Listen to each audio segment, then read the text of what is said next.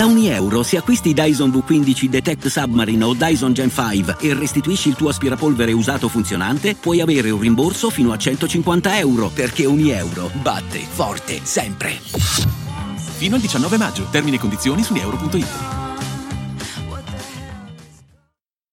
L'energia. Già, si tratta di uno dei più grandi temi del XXI secolo. Abbraccia noi, ma anche e soprattutto le future generazioni. Si stanno facendo vari passi in avanti sul come avere energia pulita e abbondante. A proposito di questo, sulla fusione nucleare c'è un'importantissima novità. Vediamo di cosa si tratta. Ciao a tutti e benvenuti a Pillole di Scienza. Il consorzio Eurofusion ha recentemente annunciato di aver stabilito un nuovo record generando 69 megajoule di energia in soli 5 secondi, utilizzando appena 0,2 mg di combustibile, una miscela di deuterio e trizio, due isotopi dell'idrogeno per intenderci. Questo risultato è stato ottenuto presso la Jet Factory di Oxford. Si tratta di un passo in avanti importantissimo nella ricerca sulla fusione nucleare, che mira a produrre energia in modo sicuro ed efficiente, con i vantaggi dell'assenza di scorie, della riduzione dei rischi e dell'uso di materie prime più abbondanti e meno inquinanti rispetto alla fissione. Il record precedente era di 59 megajoule, quindi 10 in meno di quelli dell'ultimo test. È stato stabilito dallo stesso consorzio nel febbraio 2022.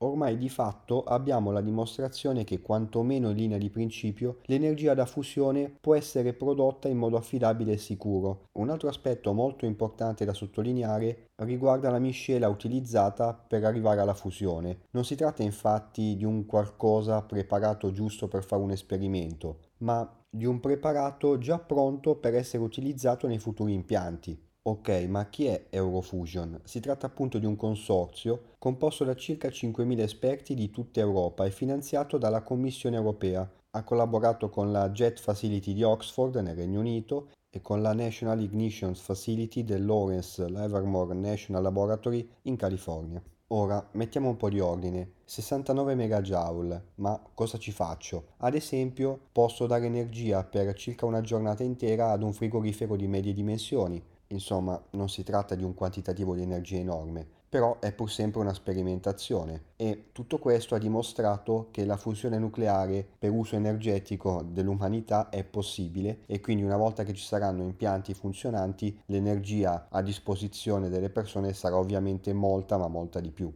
Poi ho parlato di deuterio, trizio.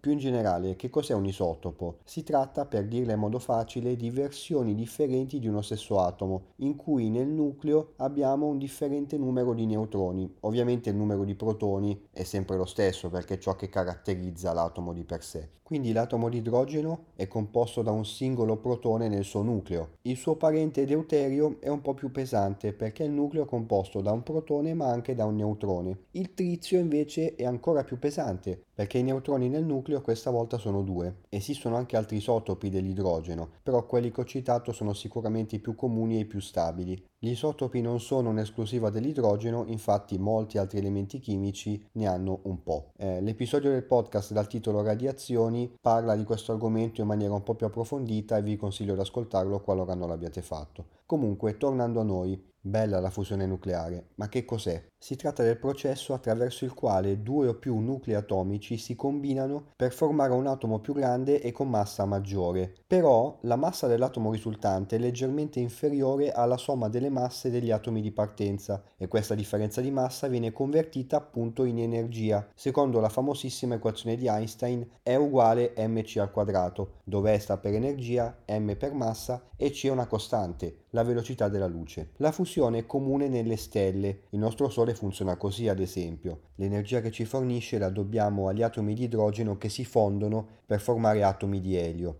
Il problema però è che un simile processo è molto difficile da replicare sulla Terra, perché la pressione e la temperatura sono molto più basse rispetto alla Terra. Il plasma, ovvero lo stato della materia coinvolto nella reazione di fusione, si tratta di gas ionizzato, quindi carico elettricamente, è una sostanza molto calda ed è difficile da produrre e controllare a causa della sua instabilità. Tutte queste informazioni vi danno un'idea dell'enormità della sfida ingegneristica che c'è dietro a questo risultato. La fusione nucleare è un argomento molto caldo in tutti i sensi, farà sempre più notizia perché via via stiamo andando sempre più vicini ad avere delle mini stelle qui sulla Terra pronte a darci energia. Va da sé, un argomento così importante porta con sé anche un dibattito. Insomma, alcuni si chiedono: è davvero necessario tutto questo? Non esistono alternative? Come sempre, la scelta migliore sarà quella che riuscirà a coniugare vari aspetti, come avere un'alta efficienza energetica, ovvero la quantità di energia utilizzata per svolgere una determinata attività in rapporto alla quantità totale di energia consumata. Per la fusione nucleare questo valore sembra essere molto alto, il che è un bene. Poi ci sono altri aspetti come i costi, la manutenzione degli impianti e la sicurezza. Per la fusione sicuramente sono stati fatti passi in avanti in tutti gli ambiti in questi ultimi anni, ma solo una comparazione con le altre fonti di energia ad oggi per niente banale, perché si tratta di confronti tra soluzioni a regime e sperimentali. Quindi la strada è lunga per avere una fonte preferita, ma come sempre la risposta può essere un giusto mix, ovvero la coesistenza di più fonti di energia. Si spera soltanto che il mix che si andrà a creare in futuro sia più pulito di ciò che abbiamo oggi. Ascoltate anche l'episodio Fusione nucleare per saperne di più su questo tema. Ce n'è anche un altro dal titolo Fusione nucleare l'annuncio, che parla di un precedente esperimento molto importante. Bene, anche questo episodio di Pillole di Scienza termina qui e vi aspetto come sempre numerosi per il prossimo. Ciao e a presto!